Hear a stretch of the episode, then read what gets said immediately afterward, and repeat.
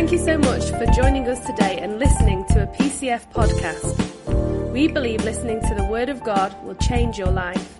God bless you as you continue listening to this podcast. Hello, and a welcome to you if you're online or if you're here uh, in person. Uh, the words of that song are reverberating in my ears. Worthy is the Lamb who was slain. Worthy is the King who conquered the grave. And to a certain extent, that's what I want to talk to you about this morning. Here's a slide. It's a slide that we should all be able to relate to in some way or other. It's a slide of a parent putting out their hand to their child and calling that child to take the parent's hand and be led wherever the parent wants them to go. So, what do you expect is going to happen next? Anybody? So that yeah, so our expectation is that the child takes the parent's hand. But why? Why does the child take the parent's hand? Trust. Trust. Is, did you get that online? Is that what you thought as well? Because they all said it here. Trust that to the child, the parent is trustworthy, worthy of the child's trust in every situation. That to the child, the parent is worthy because they are willing to help that child. They'll do anything to help that child grow up into the mature adult that it was created to be. That the child trusts the parent because the parent's ways are best for the child. And the child trusts the parents because the parent's words come true. Whenever the parent says, Come, let's do something together, the child trusts that it's going to end out okay in the end. It's going to be good at the end. I suppose if I was asked to sum up that one expression that says, Why does the child put its trust in the parent? I would use this expression big thinking. That the child thinks it's small, but the parent is so much bigger. That the parent is so big in their, than them in every situation, in every possible way. Big in size, big in strength, big in knowledge, big in wisdom, big in understanding, big in caring, big in doing what's best for the child.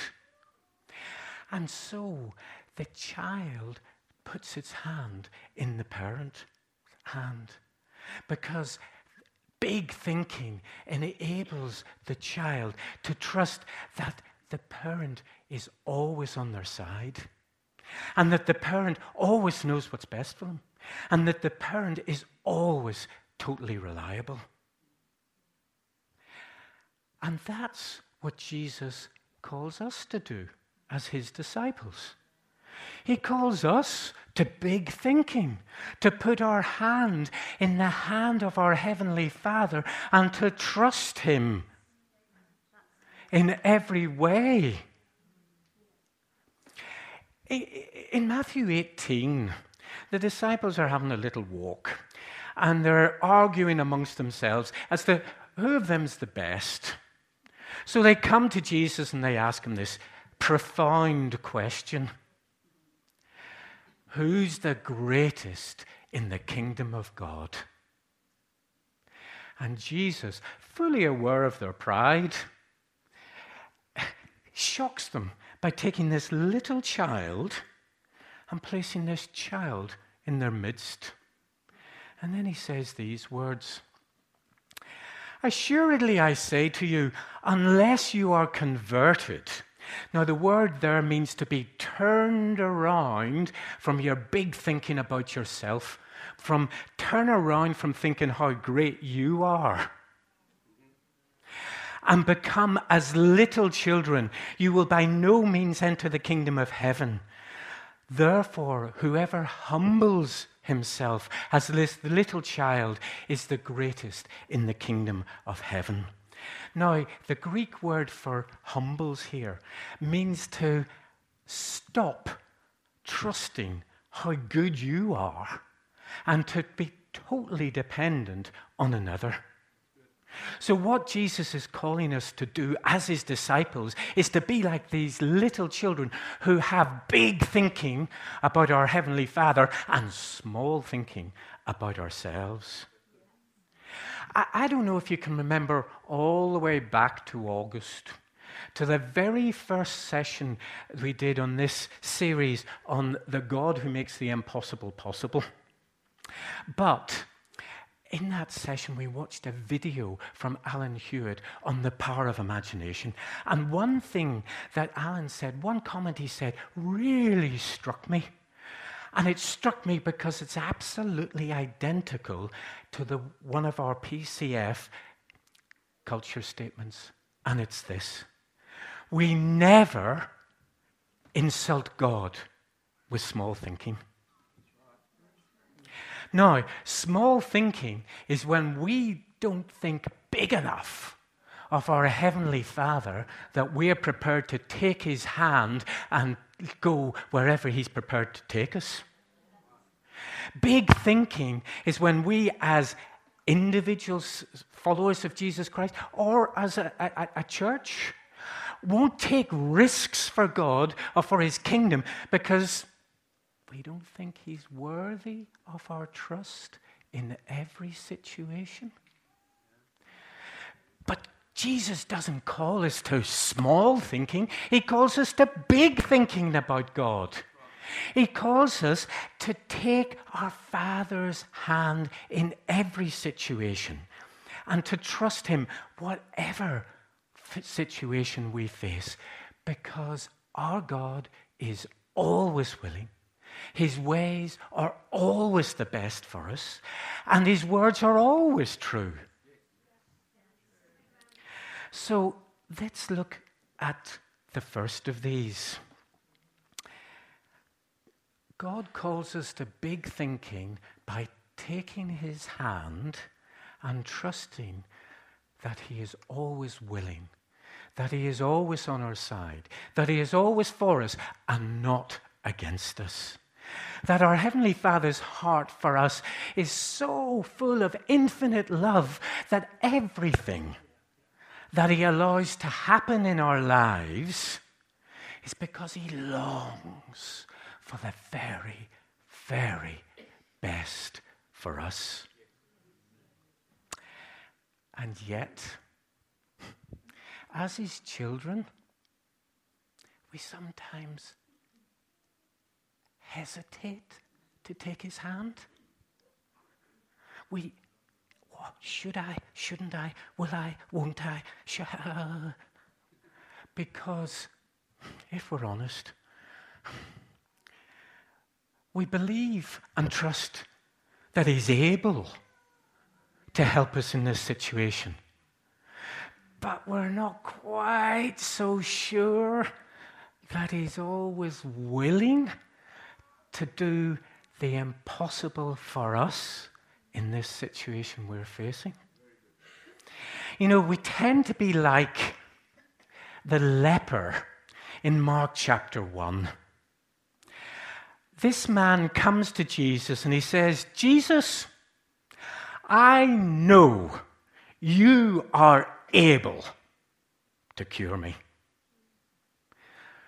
But I'm not so sure you're willing if you are willing to cure me. Now, friends, if we're ever in a situation where we're doubting if God's willing to help us in that situation, listen. Just remember Christ's response to this man who questioned if Jesus was willing to help him. We read these words Then Jesus, moved with compassion, stretched out his hand and touched the man.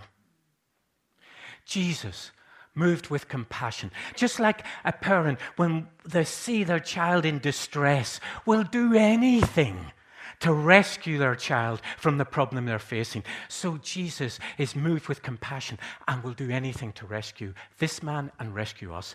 The word for compassion here means to be moved in the very depths of our being, in the bowels of our being. So that Jesus was moved with every fiber of his being to help this man. And he's moved with every fiber of his being to help you and me in whatever situation we're facing.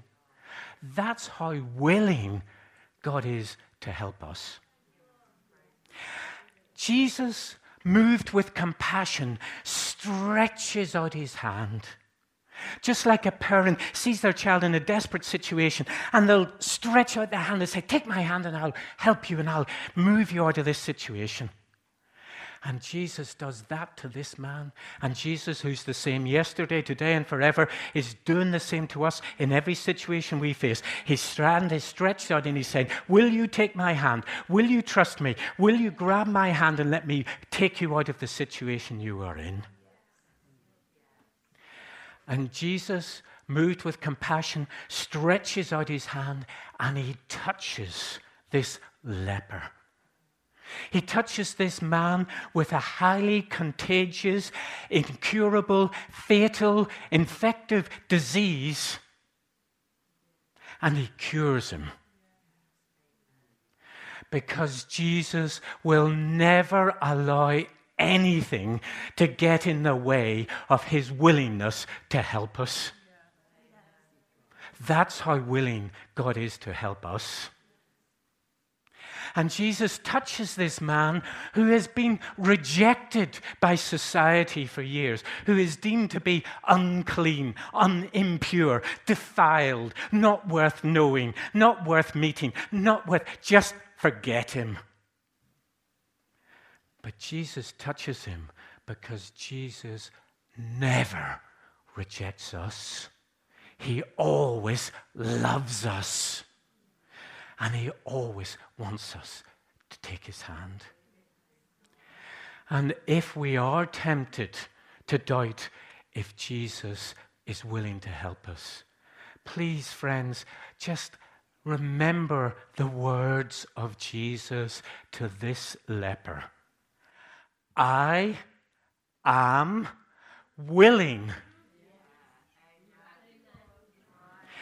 And whatever situation you face as you go into your future, whatever trials and tribulations you face, let those words of Jesus reverberate and resound in your ears. I am willing. That's how willing our God is to help us.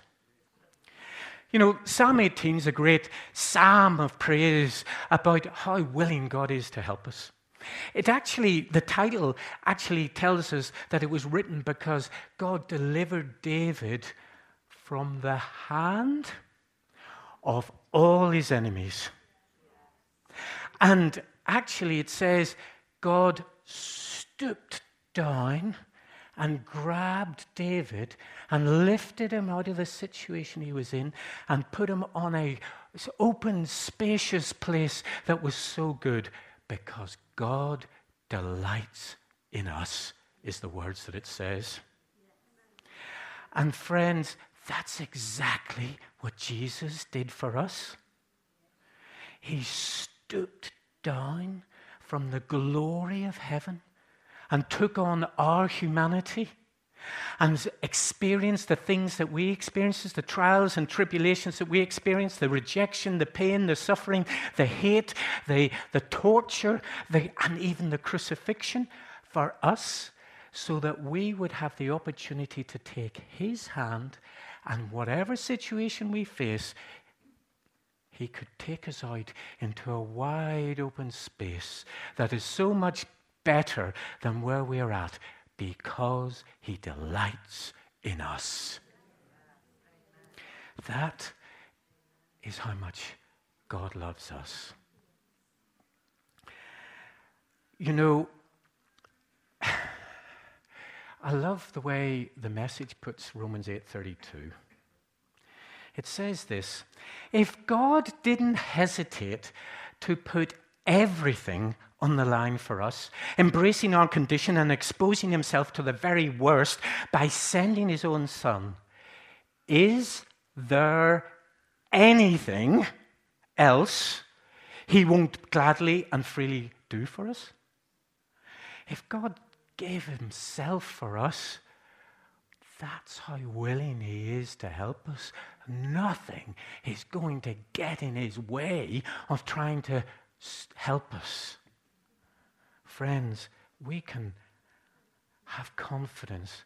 We can put our hand in God's hand because he is always not just able, but also always willing to help us. So let's think of the second of these things about God's calling us to big thinking by taking his hand and trusting his ways over our own ways. To trust the way God does things, even though they don't always make sense to us. You know, the, the child doesn't fully understand everything the parent does.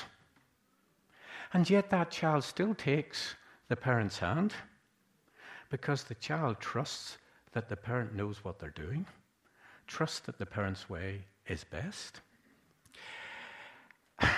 And yet, see, we don't think we're children, do we? We think we're adults. And as adults, our ways are best. As adults, our ways are better than God's ways as adults, if God doesn't do things the way I think they should be done, in the way I think He should do them, in the time scale that I think He should complete it by, then I start to say, hmm, God, I don't like your ways.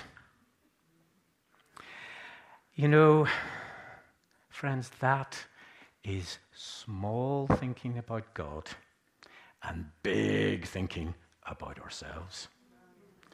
That is hesitating to take God's hand because I don't trust God's ways enough in every situation. But, friends, God doesn't call us to small thinking about ourselves and a big, sorry, He calls us to small thinking about ourselves and big thinking to Him. He calls us to trust His ways even when we don't understand them. But to trust his ways, actually, simply because he's God and we're not. In Isaiah, God tells us himself these words My thoughts are nothing like your thoughts, and my ways are far beyond anything you could imagine. For just as the heavens are higher than the earth, so are my ways bigger than your ways, and my thoughts bigger than your thoughts. You see, God's ways are vast, and they seem incomprehensible to us this side of, of eternity. And they involve big thinking that is often too great for our small human minds. And if we think that we can always work out, think out God's ways for what He's doing in our lives, or if we think even that we can outthink God's ways by coming up with a better plan than He has, we're the ones who are out of our minds because they're too small. And yet, God doesn't want us to give up on trying to know His ways. Yes, they're cosmic. Yes, they're ginormous. Yes, they're about the eternity of the universe. But they're also about me and my life. They're also personalized down to my individual situation. That God's ways are so big that they involve the restoration of the whole of His creation from the fall. But they're also so detailed that they're down to every aspect of my life, even down to the number of hairs in my head. and that God's ways are so big that they are caring and competent at levels we can't even begin to understand. And yet, He's calling us to trust Him. This is, these ways are infinite and they are intimate at the same time. I love this in um, Colossians 1 in the message. And it says this All the broken and dislocated pieces of the universe, people and things, animals and atoms, they get properly fixed and fit together in vibrant harmonies, all because of his death, his blood that poured down from the cross. That is the infinite of God's ways. That is Christ's death redeeming the, his entire creation from the fall. But it goes on to say this We are a case study of what he does. By giving himself completely at the cross, actually dying for us, Christ brought us over to God's side and put our lives together whole and holy in his presence. That is the intimate of God's ways.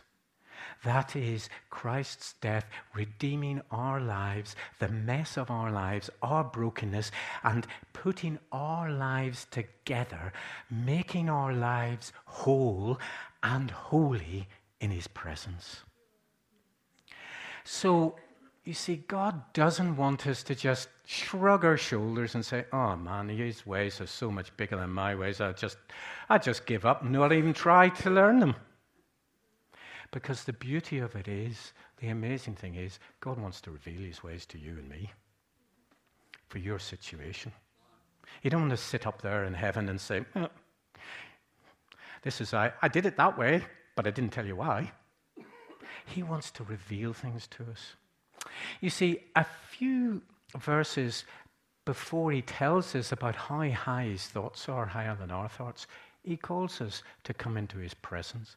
He calls us to listen to Him. He calls us to actually hear what He wants to say to us. He says, Come to me with your ears wide open. Listen, and you will find life. Through the Holy Spirit, God wants us to come into His presence and for Him to reveal His ways to us in our situation one step at a time. He wants us to come into his, his, presence with our ears wide open and to put our hand in His hand by trusting His ways, even when we don't see the whole picture, even when we've only got one piece of the jigsaw, even when it doesn't make sense to us. Um, so, Friends, that's what we are to do trust his ways. And f- there is a third one, which is to put our hand in God's hand by trusting his word. You see, the child, when the parent says to the child, Come with me, the child has an expectation of whether those parents' words are going to come true or not. The child can expect that, that look, the parent is actually telling the truth, or they're not. And when the child's expectations that those words are true and will come to pass, then that's big thinking. And when the child thinks, you know something, don't trust those parents' words, not going to happen. That's small thinking. But God calls us to big thinking, to, to trust the, the words of God. You see, when that child takes the parent's hand, it's in that action that they are putting into action and demonstrating their trust in the parent and what the parent is doing. That is actually faith. Faith is demonstrating by our actions our trust in God. Hebrews 11 puts it this way Faith is the substance of things hoped for, the evidence of things not seen. The word for hoped for there in the Greek means expectation. So we can translate it this way faith is putting into action or expectation that what God has said He will do, He will do. But there are two things here I want to point out to you. I want you to grasp these two things. First thing is this that faith has everything to do with how big the parent is and nothing to do with how big the child's trust is. That actually, if faith is putting into action what we, uh, our expectations, what God will do, it's the act of grabbing that parent's hand that is faith, that is demonstrating that we trust God. And you either dem- you grab that hand or you don't grab that hand. You can't grab it in a big way or you can't grab it in a small way. You grab the hand or you don't. But as soon as you grab that hand, the parent is able to take that child wherever they want to go and do the impossible that the child couldn't do on their own. Because it's the parent that does it, not the child. And that's why Jesus says to us if we have faith the size of a mustard seed, we can move mountains. Why? Because our faith doesn't do anything, really. It's our Heavenly Father who does it. Our faith is just in the Heavenly Father doing it. So if we have really small faith in a big, big Heavenly Father, we can move mountains. Small faith in a big, big God moves mountains. The second thing to point out is this. Can you see that the longer the child gets to, into the presence of the parent, the more they get to trust them, and the easier it becomes for them to take that parent's hand. The more that they know that the parent is always willing, that the parent's ways are always best, and that the parent's ways are always reliable, the quicker that child will grab the parent's hand. So, the more, if we want our faith to grow, it grows because we're in God's presence and we get to know God more. And in getting to know Him more, we get to trust Him more. And the more we trust Him, the quicker we grab His hand and the bigger our faith. you see, Romans 10 puts it this way faith comes by hearing, and hearing by the Word of God. Now, the word for faith here always means it's a gift from God. And it has never, in any use in the Bible, means that it's something that we conjure up from the depths of ourselves. And the word for word there is the Rhema, which is the Lord Himself is the one who speaks His dynamic living word into a believer, and He is the one who grows faith in that believer. So, do you see that if we think our faith is small and we say, I want big faith, we don't get bigger faith by getting up in the morning, squeezing and hoping, and ah, I need big faith to come from inside me. Because faith doesn't come from inside us, faith is a gift from God. And we get fake faith by being in His presence and getting to know Him more. And the more we spend time in His presence and the more we get to know His Word, the more faith will grow in us. If I can be honest, we all have expectations of what God's going to do, but sometimes our expectations aren't actually in line with what God's actually saying to us. This is where we get struggle with this word hope in, in, in Hebrews 11. You know, it's, I hope that God does this for me. That's my expectation is that God will do things my way. But by getting into His presence and letting the Holy Spirit speak to us, we learn what His expectation is and we learn what His ways are. And if our ways aren't aligned with His ways, then we've got to change our expectations in lines with His expectations. But equally, if our expectations and God's, what God's telling us through the Holy Spirit and through His Word are in line with one another, then let's grab His hand in faith and let's run with where He's taking us and let Him go wherever He wants us to go. But let's not be like the, per- the child who dilly dallies and scratches their head and says, Yeah, you know something? I, I, my expectation is that the, when my father says to me he's, he's going to do that, he'll do it. But you know something? I'm just not going to take his hand just in case he doesn't do it. Or just in case I got it wrong. Or just in case inactivity because we think we know best. No, friends, let's put our hand in God's hand by trusting His word in every situation. So, this morning, God, our big Heavenly Father, is putting out His hand to us. And He's saying, Are you going to take my hand in the situation that you face in your life? As you walk out of here, will you take His hand? He's saying to us, Will you trust me that I'm always willing? Will you trust me that my ways are best, even when you don't understand? Will you trust me that my words will come to truth? Will you put your hand in my hand because, because I am a big, big father?